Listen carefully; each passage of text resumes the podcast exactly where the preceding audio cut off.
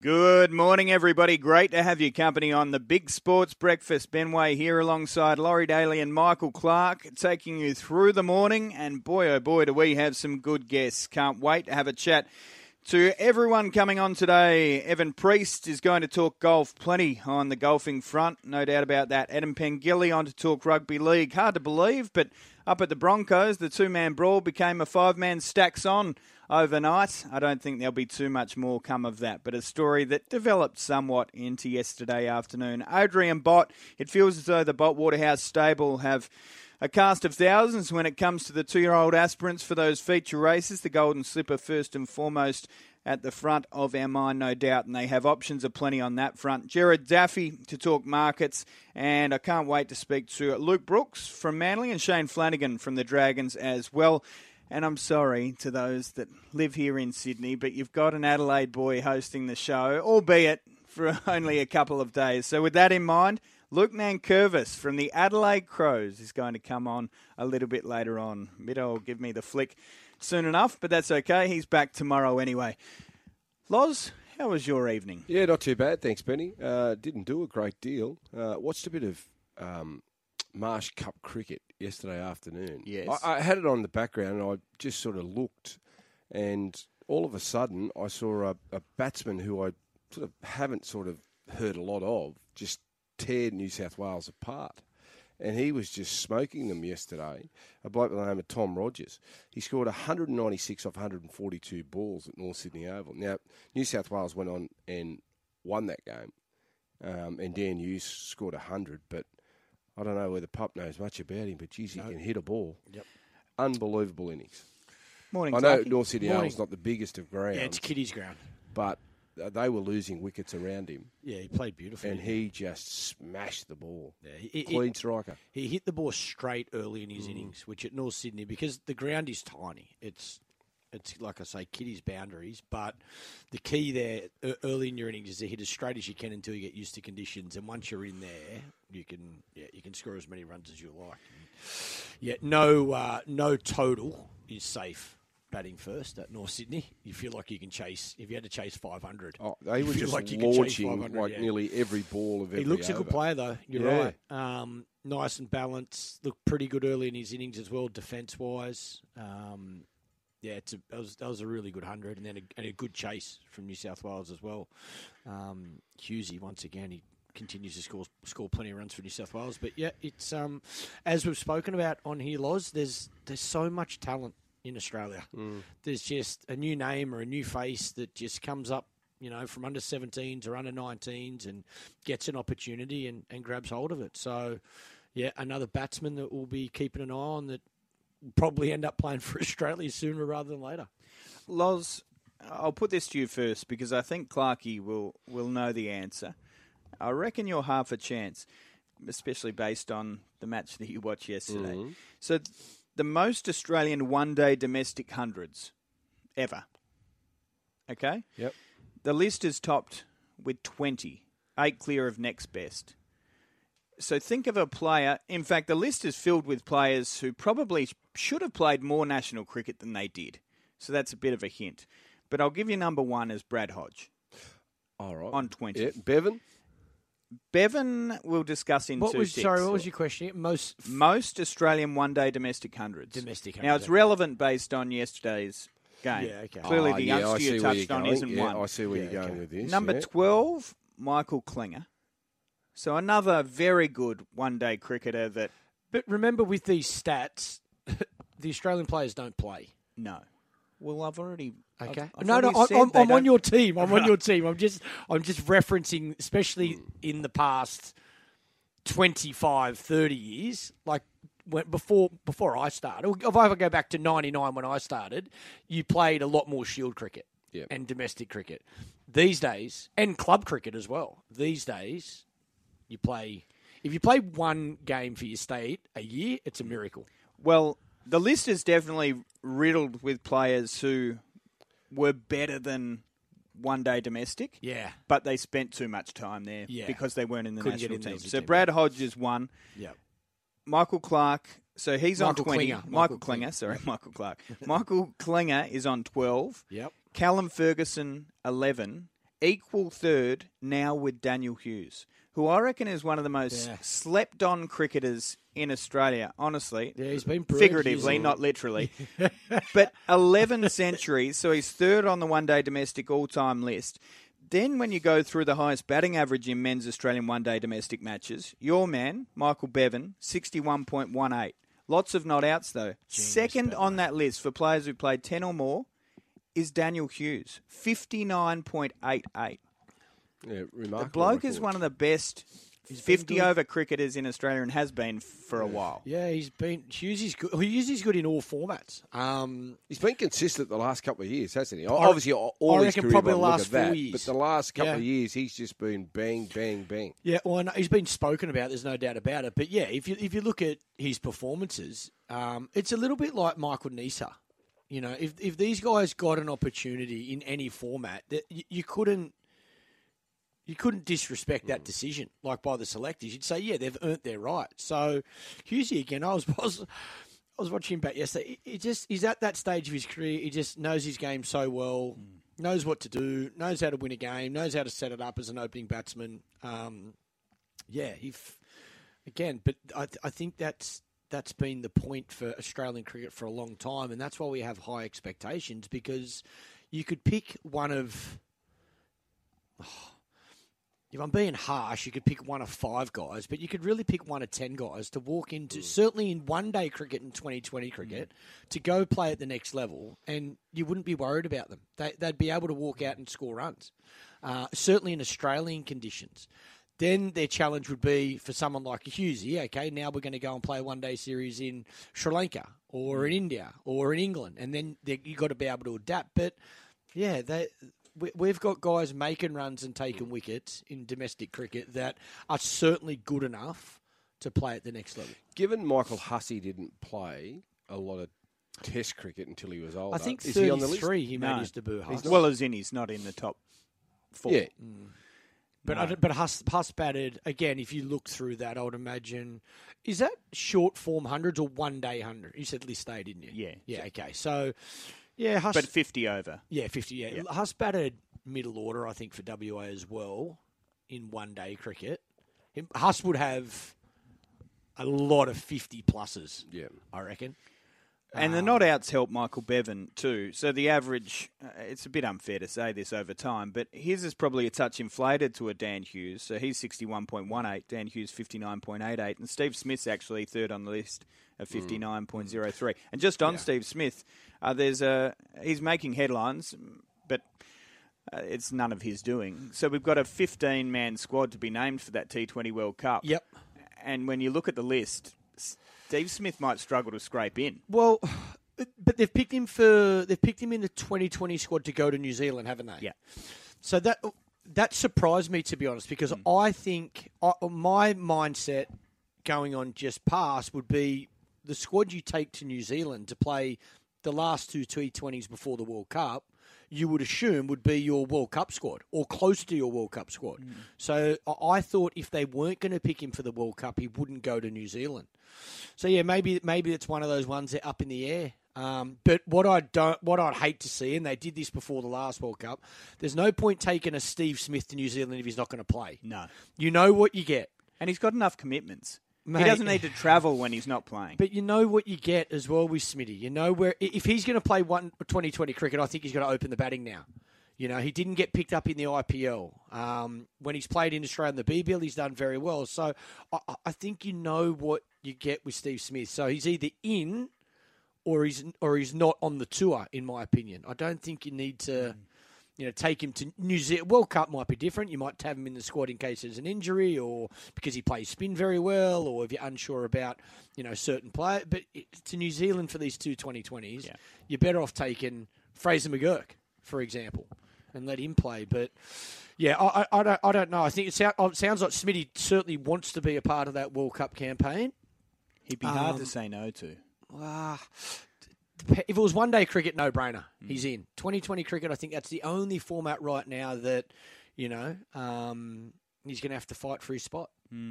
Hey, Loz, we'll move on from the cricket in two ticks, but do you know who scored the most runs across all three formats across the Australian summer at national level? Oh, at national level, uh, uh, that, that, that, head. Uh, well, his three or four ducks to finish didn't help him, so he was up there, but no, Marsh. He was second. Top of the list was Warner. So for those that's who are keen gonna say. move on, just remember he's still topping the list even at this ripe old age. Hey, I did see a little bit of rugby league news, and we'll touch on the headlines in two seconds across the papers across Australia, but. A little bit of advice for league players who are heading over to Vegas. They've had a, a sit down, a little bit of uh, discussion, and I guess some advice on how they should behave over there. So the headline reads From sex, drugs, and alcohol to scammers, NRL players looking to enjoy Las Vegas have been told they have plenty to worry about.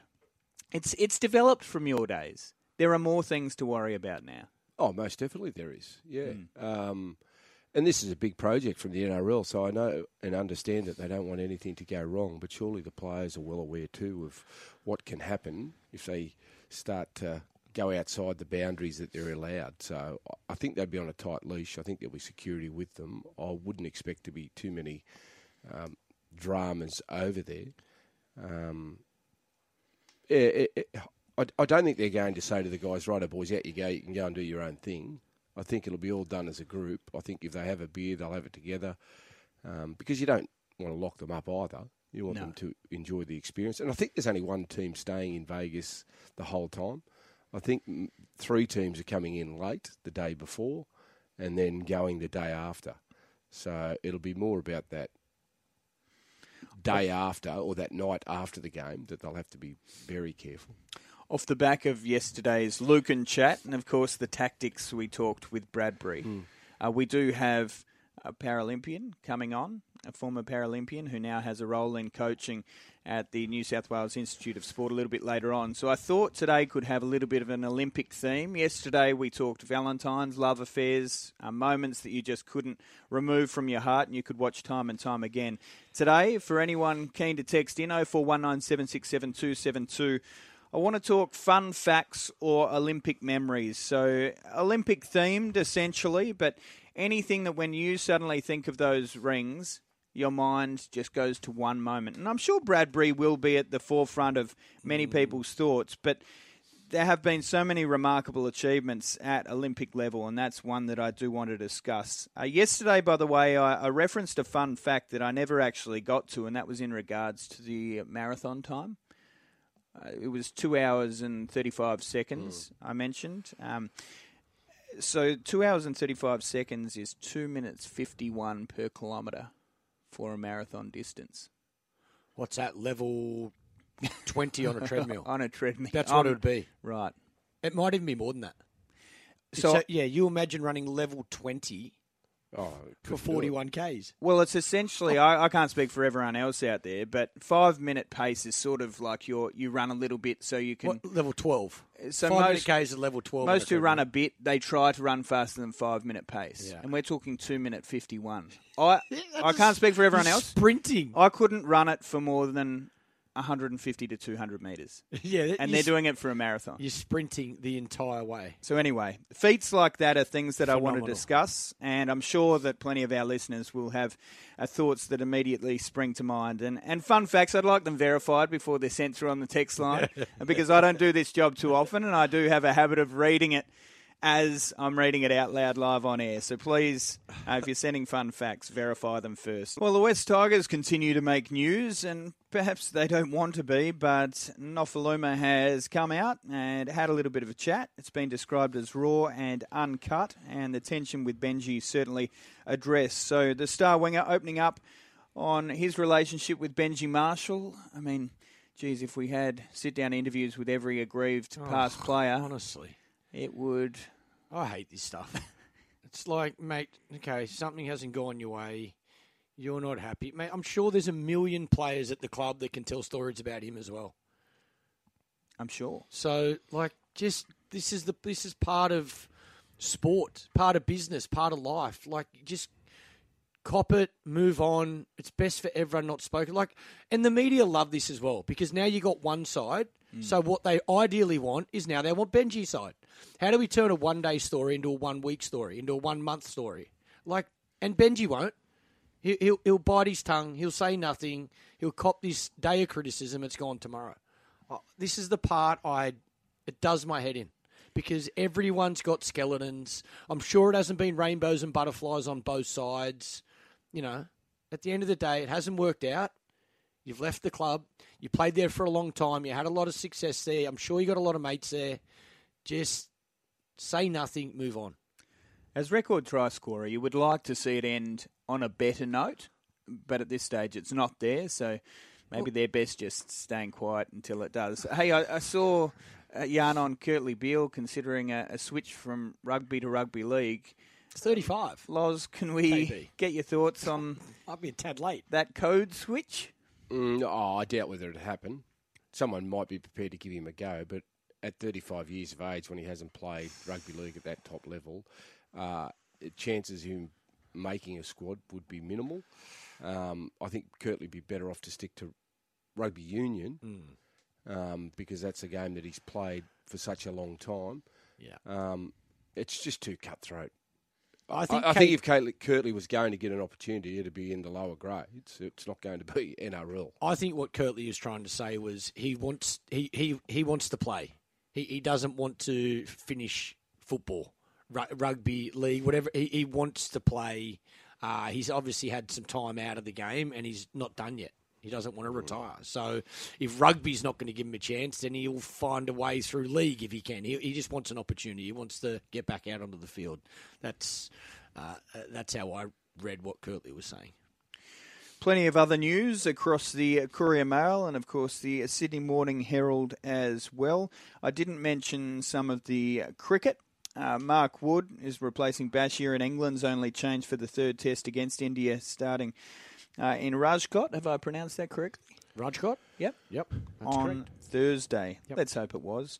Uh, there's a little bit of Tottenham news as well. I did see in the papers many, many mentions across multiple states about South Australian apprentice Chelsea Reynolds. So, an update on her. She remains in an induced coma at the Flinders Medical Centre in Adelaide as she receives treatment for those serious injuries sustained in a track work incident on Tuesday. And they were referenced yesterday by um, everyone that came on to talk racing. Uh, Davo at length was talking, and I echo his sentiments that from everybody um, here in our radio team, and of course at Sky Racing, uh, we're cheering for you, Chelsea, and we certainly hope to her family and friends that Chelsea yes. can pull through. That is terrible news. On a racing front, I also saw news that James McDonald is going to be on board Stormboy, and that caused a, a moderate stir uh, because Adam Hieronymus has been on Stormboy. Looks the number one seed undoubtedly for the Golden Slipper at this stage.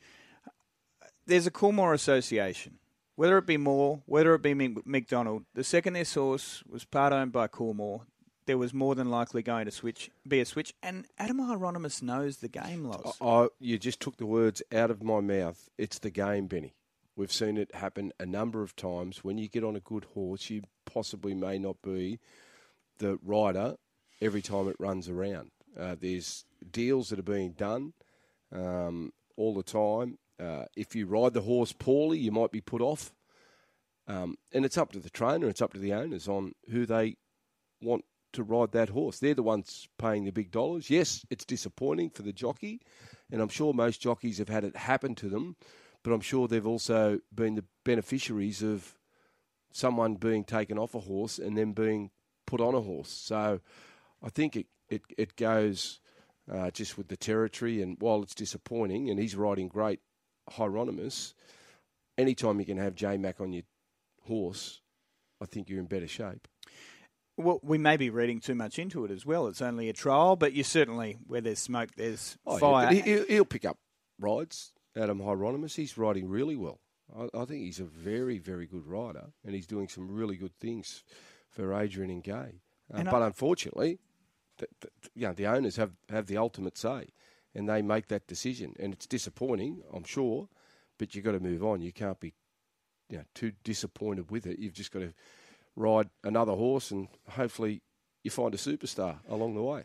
Now, he's never going to be on a hiding to nothing with Coolmore and that association, but let's not forget as well, I could be wrong here, and feel free to correct me on the text line if I am, but I believe James McDonald was one of the early riders on Stay Inside, who was a short price favourite and ultimately took out a Golden Slipper. But due to his association with Coolmore, he had to ride another horse in the race. So he, he hmm. almost he's almost foregone a Golden Slipper. So now, yes, he might get a walk up start on a Golden Slipper, but it's Still swings got to ride it. You still got to, you know, still got to win. They're still got to perform. Still got to get there on the day. All those type of things can happen. But yeah, it's just part of the, the industry. It's part of the game. It's been happening for a long, long time, and it'll continue to happen into the future. Mm. And to Adam, he's an absolute gun. As you mentioned, he Yeah. knows the game. He uh, rides for Waterhouse and Bott. They could have 400 in the slipper this year, so they're going to have options of plenty, and I'm sure he's going to have a good ride regardless. But uh, it won't be the uh, last good horse he's on, no doubt about that. Good morning, everybody. Great to have your company on the Big Sports Breakfast. We've got Laurie Daly, Michael Clarke, and Ben Way with you this morning. Even off air, we just continue to discuss the marathon record race pace, 2 minute 51 per kilometre for 42.2, if you don't mind. I did see Andy sent through a text, and that number 0419767272. I run my local Little Athletics Club. To put that marathon time into perspective, to keep up, it would take 422 10 year old kids running flat out in a 100 metre relay. So one runs 100, then the next runs 100, then the next runs 100. You couldn't do 200 because you couldn't keep up with the pace. I want to know what level it is on the treadmill. I want to know I, if I it- will. Yeah, can you please find that for me? I well, will. I, I just it made me think. I think the fastest I did a two k time trial when we had our fitness testing was seven minutes thirty for two ks, and at the end of the two ks, you I'm laying on the ground, cooked, can't breathe. So, So, um, he's got you by a minute per kilometre, and Per you're doing it for two. I'm doing it for two. He's doing it for 42. forty-two ks. ridiculous. I, I do. I have asked for fun facts and stories and moments from the Olympics that spring to your mind, similar to yesterday with sporting moments that warm the heart. This time's an Olympic theme, and I did see Eric the Eel has been suggested multiple Yes. times, and Eric the Eel will forever stick with us. He's for near on sure. drowned in the pool, but he's done it in a race Cathy Freeman, surely, Uh, essentially against himself surely, Kath. for Australians, it's hard. I think Bradbury and Cathy are. Oh, surely Cathy's in front of Bradbury. For, Come yes, on. I yes. Come on, But love, love Bradbury, love the ju- love the story. Like where did I Cathy's get- suit But that's the thing, a it is the story.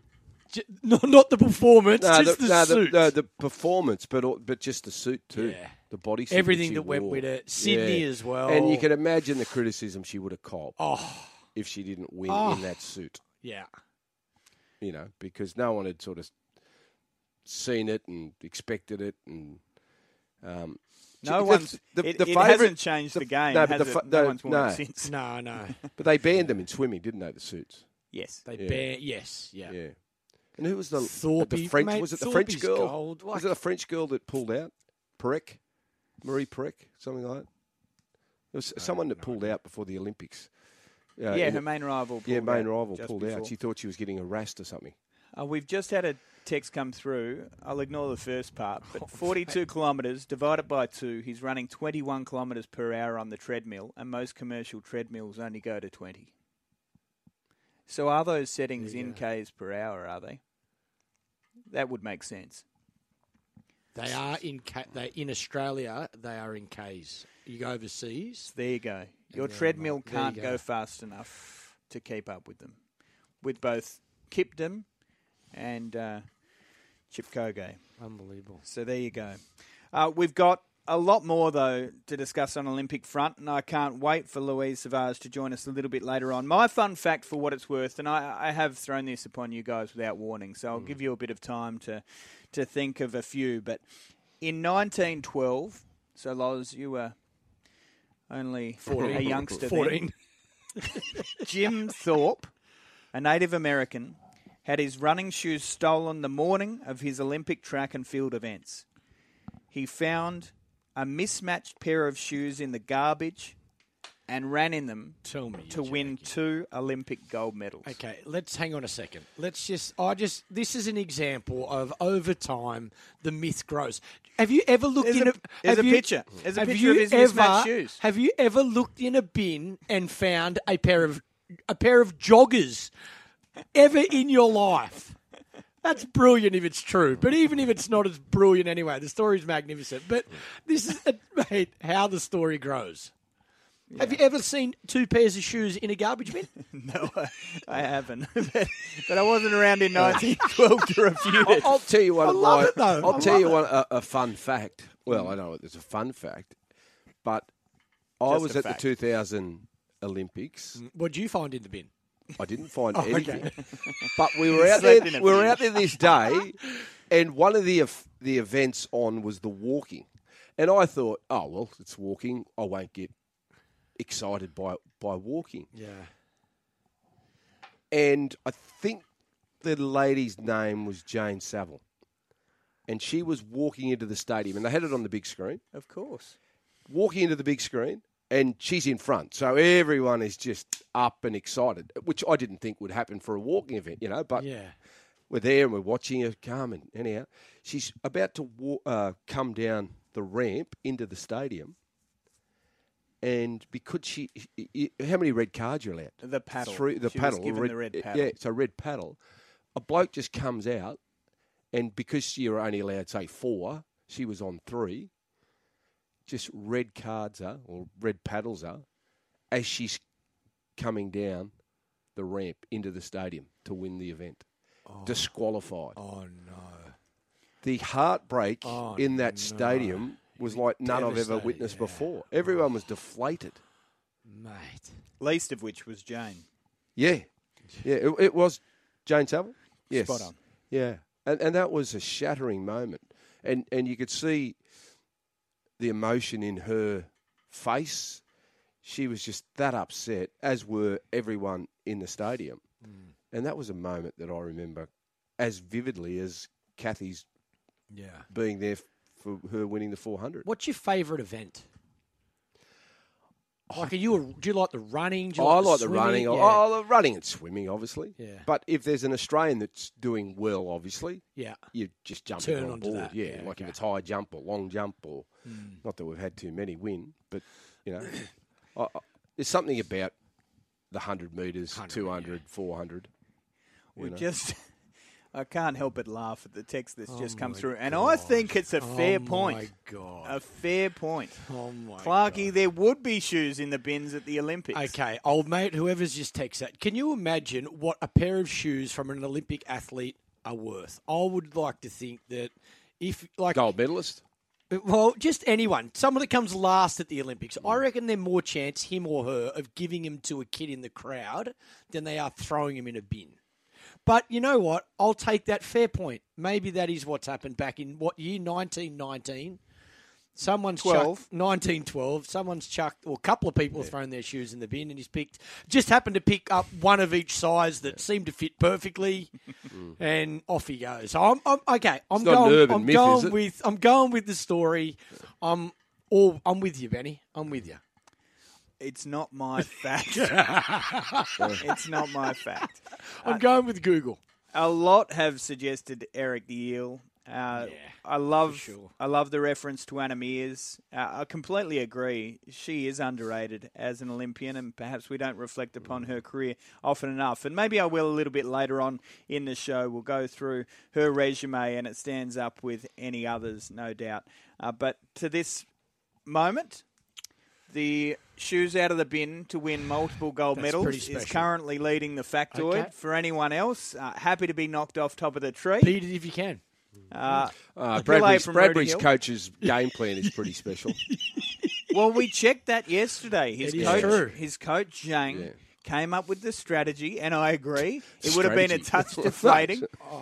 it would have Mate, been how a do you touch come up with that? deflating.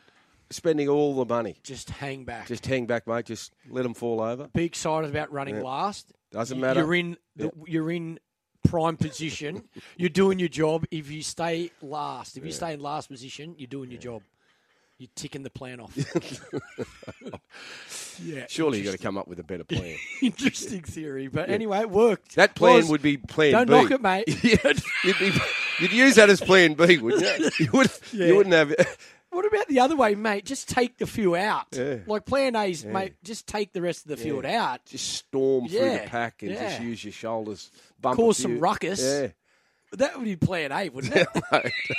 Crash tackle a few first. Well, we shouldn't be complaining, I suppose. Gold is up winning. gold, That's exactly right. Yeah. He's I haven't done got a gold medal, No, neither have I. Neither have I. and I'd take Neither one have any I. way possible. Good morning, everybody. This is the Big Sports Breakfast. Keep those texts coming through. One in reference to our guest a little bit later on. I love this trivia question. Who is the only Olympian to win gold at marathon, mid distance, and sprinting events?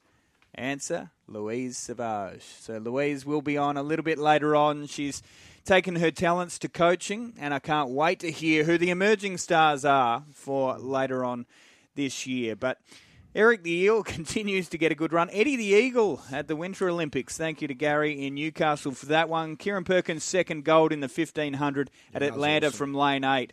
That has had awesome. many references and I believe similar to the Michael Jordan flu game, I believe in the lead up he'd been crook Oh, really? and that was uh, that was sort of the reasoning for his below par performance in the lead up. He ended up qualifying last in lane eight and proved miles too good for them. That really was.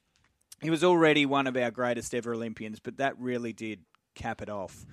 Uh, so keep those suggestions coming through. Eddie the Eagle gets another reference from Nosy Noel and Eric the Eel thrown in there for good measure as well. NRL season preview time, Loz and the Rabbitohs. Where did they finish? Ninth with a 12 and 12 record last season.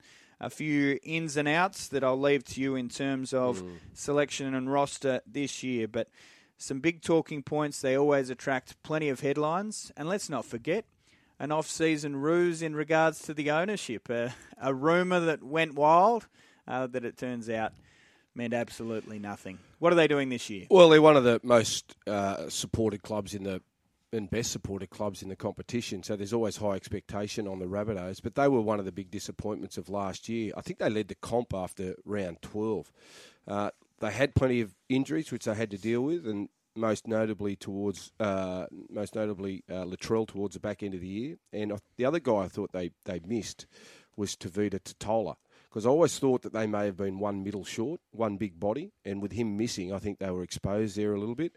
Uh, and they also had disruptions with staff because it seemed like the coaching staff weren't all on the same page. So there was leaks coming out of South Sydney, and when you're getting leaks coming out of your club, it's not good for your football team because the focus is more about what's happening off the field than what is happening on the field. But when I look at South this year, I think Sean Keppie, he's an underrated player, but I think he will fit into this South Sydney system very well. He provides them aggression in defence. He's a big body.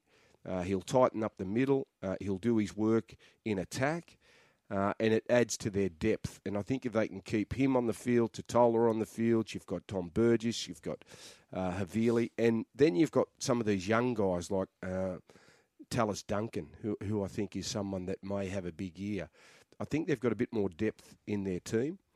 Uh, Cam Murray, you talk about wonderful players. He, he's on the verge of being a, a well, he is a superstar already, I think, Cam. But you know, his work rate, footwork, uh, provides quick play the balls for South Sydney. He's just got everything you look for in a leader, but everything you look for in a thirteen. And he's a guy that never lets his team down, and he's the teammate you always want to play with. Um, so I think he's developing all the time. You know, the back rowers, Koloamatangi and, and Jai Arrow, um, different styles of players, but also very good in their own right. Matangi played Origin last year and handled the big stage really well. So I- think they, well, they definitely improve. Uh, their back line will be as good as anyone when they're fully fit. You know, if if they go with a, a lineup of what Mitchell, Johnston, Wighton, um, Campbell, Graham, hopefully he's not out for six months of the season, but hopefully comes back earlier. Uh, Tyrone Munro, uh, Cody Walker, and Lachlan Ilias. That's as good a back line as you'll have in any competition. I thought last year young Lachlan Ilias was unfairly targeted and treated at times. Yes, there's a lot of pressure on young halves coming into the system, but I think they also need time to develop. And I think over time, and I think this year, with another season under his belt, um, I think he'll have a big year. And he was unfairly compared to Adam Reynolds last year, but I, I think he's a really good player. I think he'll be more than uh, capable of leading the South Sydney team this year. Um, I think he's got a good kicking game. He's solid in defence. He takes the line on when he needs to.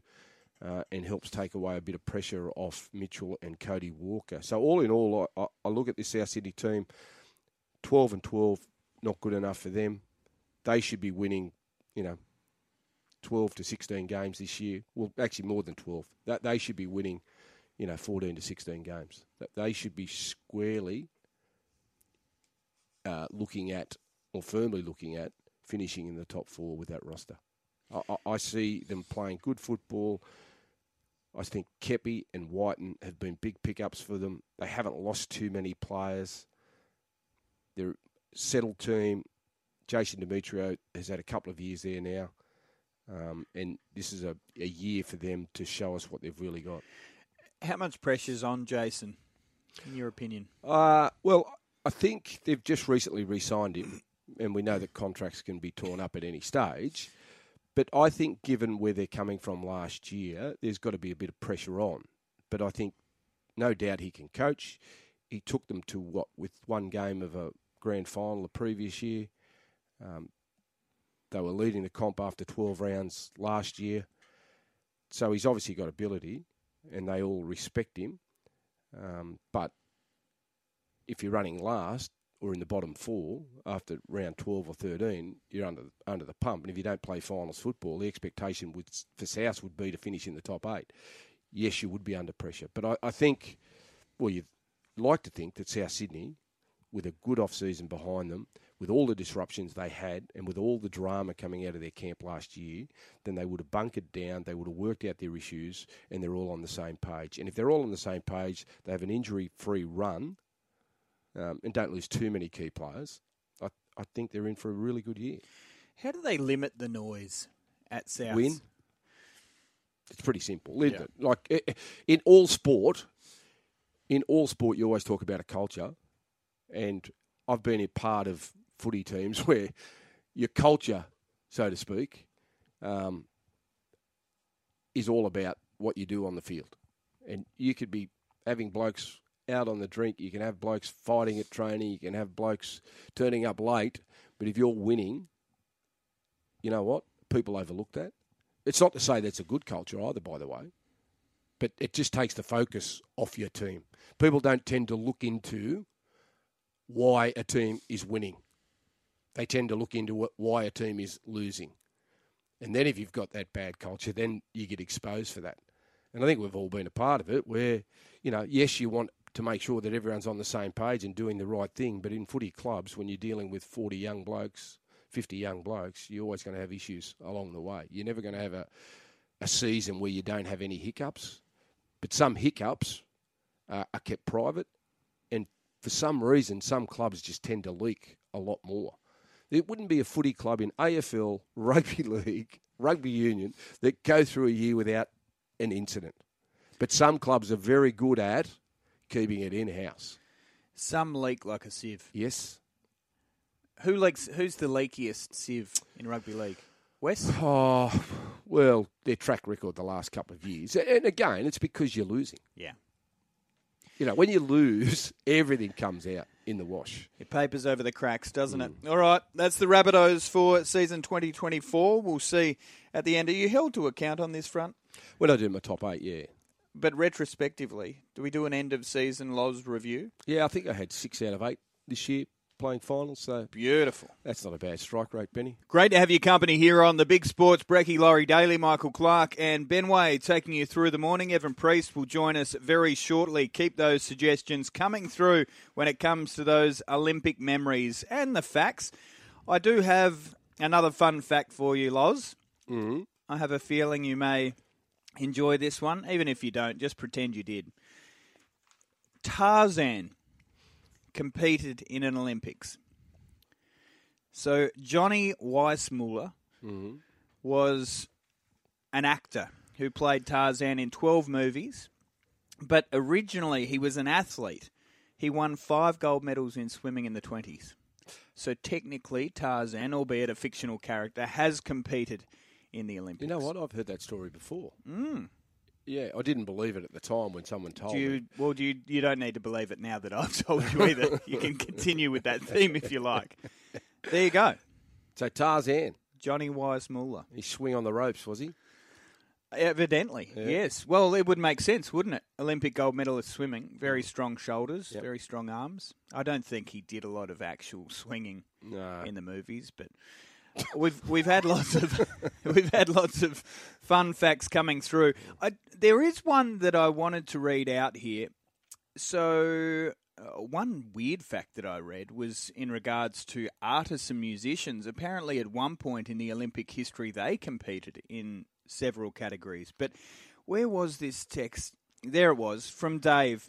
And I just wanted to clarify the point because yesterday and today we've sort of been laughing at the tactics applied by Bradbury, and that may have been misinterpreted as us thinking that you know this was a fluke gold medal. Mm. For what it's worth, there is no such thing as a fluke gold medal. Queenslander Dave, he sent through, come on, guys, have you never seen an interview with Bradbury? The years and hours of training, blood, sweat, and tears to actually get there. Yes, he wasn't as fast as the others, but he put himself in a position to win a gold medal. And Bradbury's top three memorable gold medals ever. There's no argument from us there. We're well aware of the work that Bradbury's put in to get Oh, to that mo- point. most we were just having a chuckle that at one point his coaches sat him down and said, Our tactic is to sit a distant last And wait for everyone to fall over. and wait for a fall. I can't think of any other sport where your coach would tell you that instructions. Can you come up with a sport? No, maybe in regards to a motorsport, an enduro type event, not necessarily last, but you may well be told to Yeah, but you save your have to have any tyres, save your. Well, you just tell a road bike rider, listen, can you ride? Yep. I need you to do so many laps, just hang at the back. Like, where's the competitive nature coming into it? Well, it's just tactical, isn't it? I mean, clearly he was very good. You don't get you don't get into an I Olympic can't- final. I can't. I even- know, but it just doesn't Hang on, but sound hang great. on a second. Hang on a second. Hang, Like, yeah. give me another sport. I think we've got to. I think again, like you do. I know what you're doing here. This is like we're making it very. Cl- we are not disrespecting No. them. to qualify for the Olympics. When you say you know what, I know. I, am not doing No, it. I read, okay. I read Okay. out a text. I know what we're all trying to do. It's like, I know, okay, let's start the sentence. We are not disrespect. We have ultimate respect. He's got something that we all dream of having. He has got an Olympic gold medal. Start there. But didn't the same thing happen in the semi final? Yes. Yes. Okay, so Actually, I don't know that the same thing did happen in the semi. I think it did, but in the lead up to the semi, my understanding is the tactics were the same. No, my understanding is a couple of the skaters were disqualified, and that's what got him into the semi final. Okay, so do you reckon he, do you reckon Bradbury was so proud to qualify to make it to the Olympics? Do you reckon that Oh, was most his, that was his Most definitely. highest achievement? That was that was like the dream for him. Well, no one I had him don't winning. think- no one had him winning. Well, I don't think he would have had himself no, winning gold. no.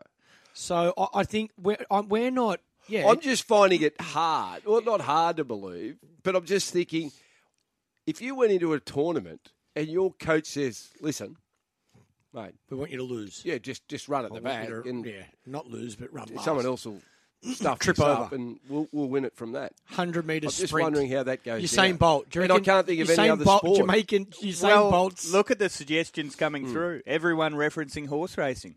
Sit last. Let them overdo it up front. Does that happen? Steam over has, the that, top has that happened at all the time. in in a in a major event where you got the best, let's say Melbourne Cup, you got the best horses. Is there one trainer that is saying to So their Everest, jockey, uh, yeah, is it Everest? You're not out the back, oh, yeah, but that, that's different. That's different. That horse racing's different. But you're not going to say to a jockey on a horse, "Listen, we've got no hope here. Well, I don't just, know just sit back, enough mate. about horse just Would you do that if they all Melbourne fall Cup over, or that's what you're hoping. you're not cheering that they fall no, over. No, no, I'm not saying that, but that's what happens. I'm saying that's what happened in the ice skating. They said, we'll wait because they'll fall over. Here, you're waiting for a run. You're waiting for them to overdo it, whatever. But that's not falling over.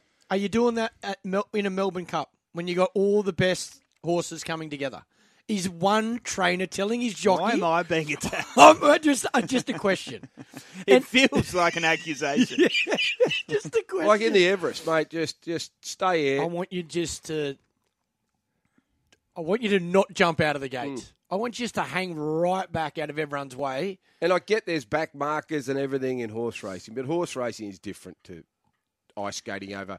How many laps is it?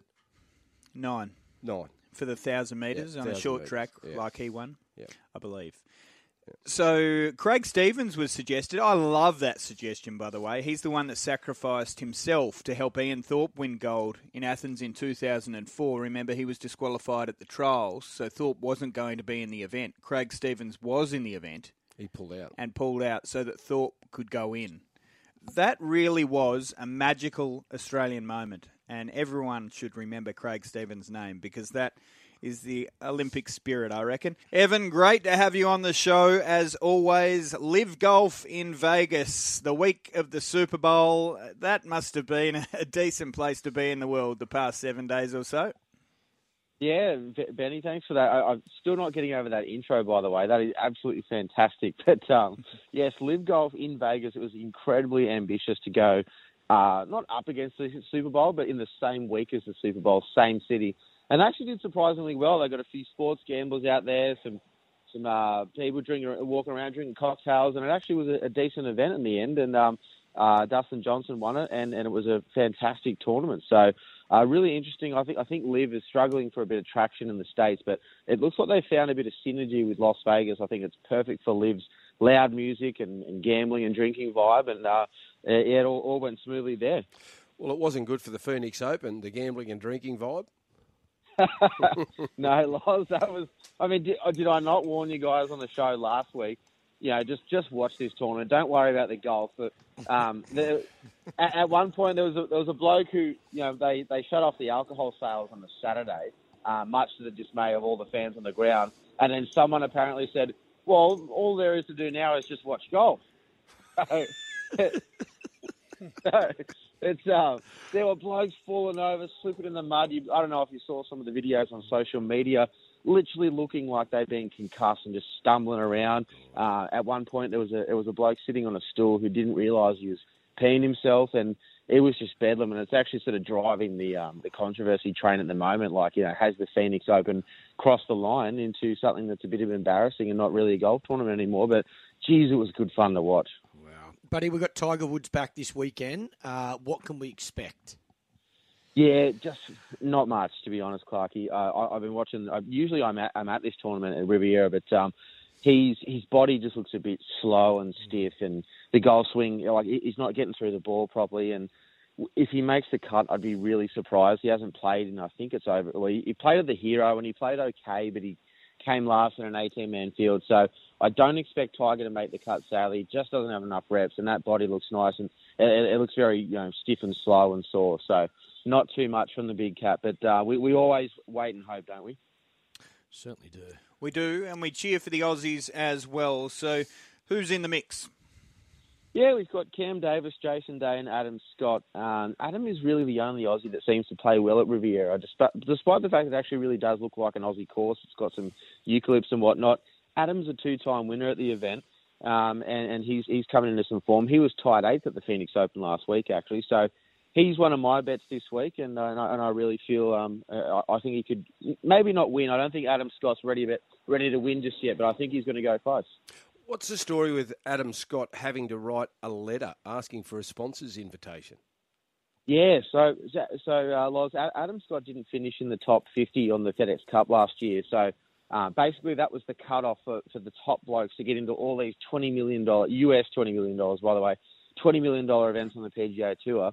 This week, the Genesis Invitational, it's one of them. So he wasn't eligible despite being a two-time winner of the event and had to write a letter to the tournament. First time he's had to do it since he turned pro in 2002. So it's been a while. I, I don't imagine he's, he's even penned any any kind of letter to anyone in, in a long time. So if you've got a an opener like you have for your radio segment and a reputation like yours, we need to be able to turn it into cold hard cash. So with that in mind, let's get some tips from you. thanks, thanks, Benny. I, I, I will point out because uh, Loz told me you always got to pat yourself on the back. Yes. Sahith Theegala last week. I, I did mention him for a top ten at four dollars. He he went close to winning the event, so that was a nice little four four dollar one there for the punters. But Sam Burns, and, I, and I'm told, uh, Clarky, I'm, I'm told that um, Loz has a bit of a history with Sam Burns. Burns um, is his favourite, buddy. He's his No, I just reckon Burnsy be regretting not going to live. That's all. So Or we- not so much Burnsy, but the wife. yeah, and we've got a little bet. If Burnsy wins a major, Loz will do this show naked.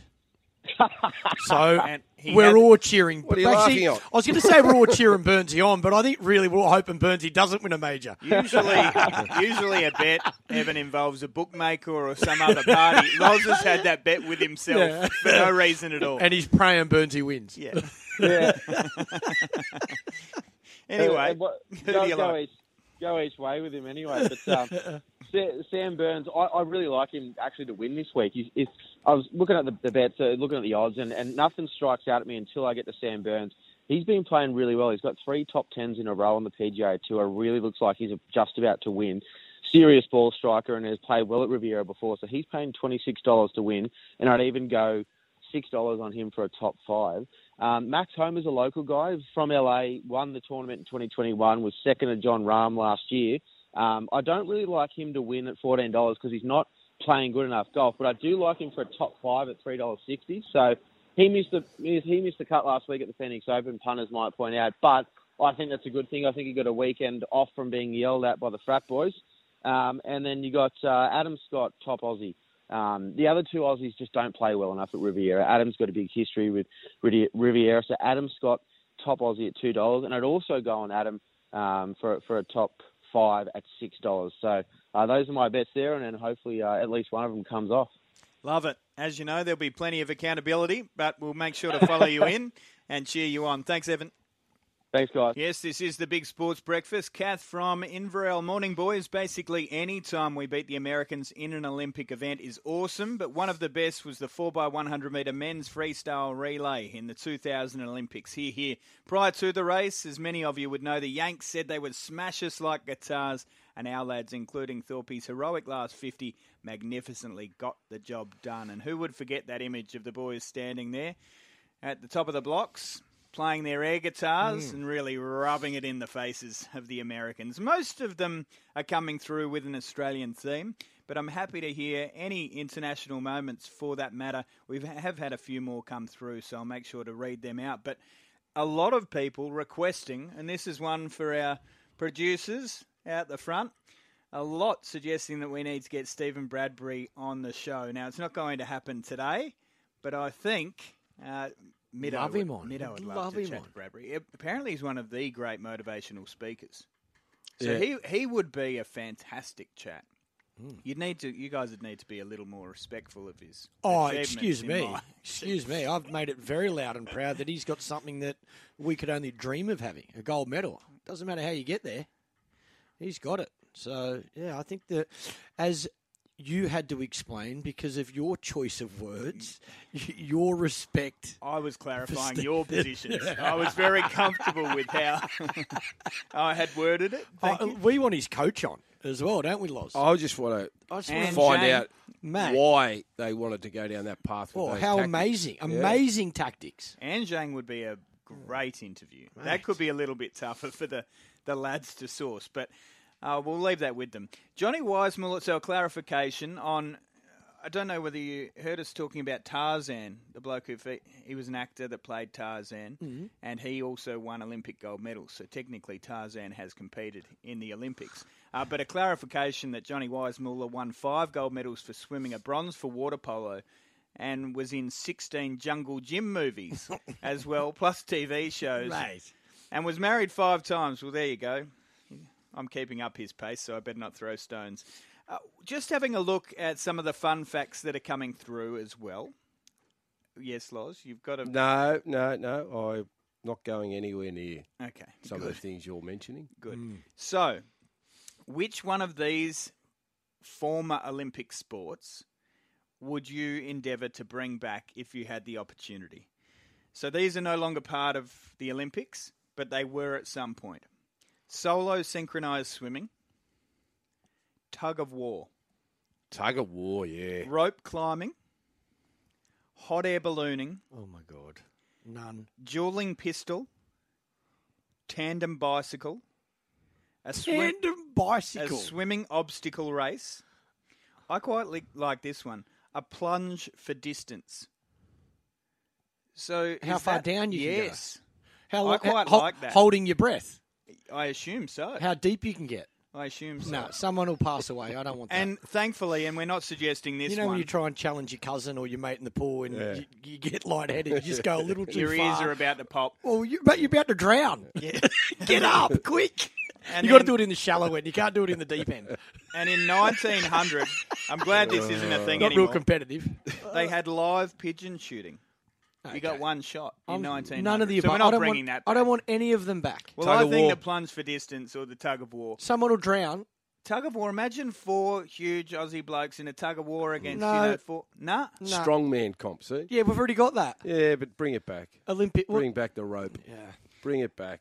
Speaking of strong men, Adam Pengilly. I don't know whether he would quite sneak into our top four for the um, tug of war at Olympic level, but it's great to have you on the show, Adam. And we've got some great racing coming up over the next few days. Talk to me about the Expressway Stakes. Yeah, morning Ben, morning boys. Um, well, it looks like Buenos Noches' race, doesn't it, Ben? To, to be fair, the final field was drawn yesterday, only a small field with seven runners, and we know what he did last preparation, graduating to the, the Tab Everest and running really well down the straight there at Flemington. His final run of the campaign, he's come up pretty short with tab.com.au at the moment, but sort of hard to see which way you, you turn in that race. Obviously, King of Sparta, he had his annual benefit race on the Gold Coast for the Magic Millions this year, had of a freshen up since then. He's dangerous, but he wants a, a really, really dry track. So on class alone, those who like the look like the two to beat. Having said that, they'll both get probably back in the field in a, in a, in a small sort of small field and maybe a moderately run race. Um, so yeah, we'll see how that plays out on Saturday. But certainly looks like a really nice race for Buenos Noches to kick off his campaign on a on a winning note. Yeah, not the first time, and it won't be the last time that a rider's been taking uh, taken off a horse. Uh, Stormboy's got a new rider. I feel so sorry for Adam Hyeronimus, Loz. Um, you're right. It's the business of racing, and when we have massive operations like Coolmore getting involved and spending, you know, tens of millions of dollars to, to buy a colt, they're going to want to have a say on, on who rides the horse in the big races. But you look at what Adam's done so far on, on the horse in his in his young career to date, and he's done nothing wrong. I thought his ride in the Magic Millions was absolutely inch perfect because that horse didn't quite launch out of the gates um, as quickly as maybe he could have, but he didn't panic. He he obviously allowed him time to come across and then got him into a nice rhythm, and he's just far too good from on the day. So it looks like he's definitely lost the ride to James McDonald at this stage. J Mac will partner Stormboy in the trials at, at Rose Hill this morning, um, probably be on for the Skyline, and then they'll make a decision heading towards the Golden Slipper. But you'd imagine if Switzerland and Stormboy, who are both primarily owned by Coolmore, feature in the Golden Slipper in a few weeks' time. One of them will be ridden by James McDonald, the other one ridden by Ryan Moore. So where that leaves Adam, I'm not too sure, but yeah, tough game, isn't it, Loz? Uh, it is, but I think he'll pick up a, a ride on one of Gaio Adrian's, won't he? They, Oh, they should to, have yeah. plenty in there. Yeah, he'll have to. Yeah. And, and, let's be honest, like Stormboy at this stage looks like he's clearly the best two-year-old so far. But there's a lot of water to go under the bridge before you get to the slipper. And who's to say one of Gai or Adrian's won't jump out of the ground in the slipper? They might have five or six in the race. We don't know yet, and there could be an upset. I, I, I go back to that. Um, oh, what was the name? Of Ben, I've forgotten the name of the horse. Kiamichi, that's right. Uh, Godolphin had one year had a had a stack of two-year-olds in the Golden Slipper, and little old Kiamichi at 20 or 30 to 1 went, round on the wet track, led them up and won, and she was virtually the least fancied out of their whole stable's chances in the Golden Slipper. So those sort of things can happen on the big day. Yeah, was that the microphone year? I seem to remember it may have been, but uh, I did Yeah. notice a few. I noticed a few microphones going around there at the races yesterday. His progeny starting to come through, but that was one of the great race calls. It'll never be discussed with the famous race calls, but uh, with all the different hats, all in the same Godolphin blue, how Darren managed to get through that unscathed, they'll never know. Uh, we did have some pretty sad news. Some coming to us from Scone, and then of course Jason Collett hurting himself there on the Kenzo track yesterday. But let's start with the barrier trial there at Scone. What happened? Uh, what horrible news, Ben, this is. Uh, Miracle Love, the, the filly for Paul Messara and Leah Gavranich, who was Group 1 placed in a, in a first preparation to JJ Atkins, had a barrier trial at Scone there yesterday, had a heart attack just as she was crossing or getting close to the, the finishing post and has unfortunately passed away. So Paul, I think, and the stable are devastated. John Messara is obviously devastated. Her breeding was just impeccable, obviously being a, a daughter of Miss Finland and by Dundeal. And certainly Arrowfield had sort of earmarked her as the the filly or mare to continue that um, breeding line for, for many many years to come, and to get black type on her pedigree so early in her career would have been you know very satisfying for them. But unfortunately, she won't be taking on any of those three year old races um, this autumn because she's passed away. So just horrible horrible news for the stable. And Jason Collett is all right. Lucky boy, Loz. Um, I don't know if you saw this yesterday, but in the two-year-old race, he was riding a, a, horse out in the finish there called Growing Empire, and it just shied or, or took fright at something as they're getting close to the post and ducked out really sharply towards the outside fence. It managed to crash through the outside fence, but thankfully no harm was caused to the horse. And Jason had to, I suppose, press the eject button and dismount. And um, he's a little bit sore, sore and sorry, but uh, thankfully no no serious injury. So, yeah, when you ride these two-year-olds, um, you just don't know what's going to happen, do you? They're still obviously inexperienced and still trying to learn their craft, and something obviously caused Growing Empire to, to take fright there yesterday. But thankfully, horse and rider will be okay after that incident. No uh, question without warning, but no early plays for Saturday or anything today we should keep our eye on? Yeah, having a look tonight, Ben. I do my form for Saturday usually on a Thursday night, so I'll get okay. stuck into that tonight and have a have a couple of a couple of bets for, for tomorrow morning. But one thing I will say, boys, before I go is I, I have I have listened to Steven Bradbury give a motivational talk before. Have you guys heard him before? I, have, I haven't. No. I haven't, but people uh, have told me he's very good. He was brilliant, Loz. Absolutely yeah. brilliant. This is many, many years ago now, and I won't give away too much, obviously. But um, you know, you don't know what to expect when you get a guy like that. You think, oh, this guy just hung around at the back of a mm. field in the gold medal race and, and won it because everyone else fell down. But the way he told the story was is that he, he, he sort of went through his whole entire career and his whole entire story and Uh, not a lot of people know. He actually almost died in a in a freak accident on, on the ice one day. He got lacerated by a skate and lost a ton of blood, lost an absolute heap of blood, and it was quite hairy there for a while. And the moral of his story is, well, I didn't win the gold medal because a, a, bunch of blokes fell down in front of me on the on the main day. I won it for my perseverance and determination and coming back from a near death experience. And the fact that I was even there on the start line on that day was enough for me to say, okay, I deserve to, to win this gold medal no matter what happened on the day. So I, I just thought that was a really great story. And, and if you can get him on the show, it would be a fantastic interview. There we go. Lads, they know they've got their work cut out, but Bradbury will be on the show. I'm going to make a promise. Will be on the show at some point in the next couple of weeks. I won't be here and won't be held accountable, so I can make promises like that. Cheers, Adam. Enjoy the day. Thanks, Ben. See you, boys.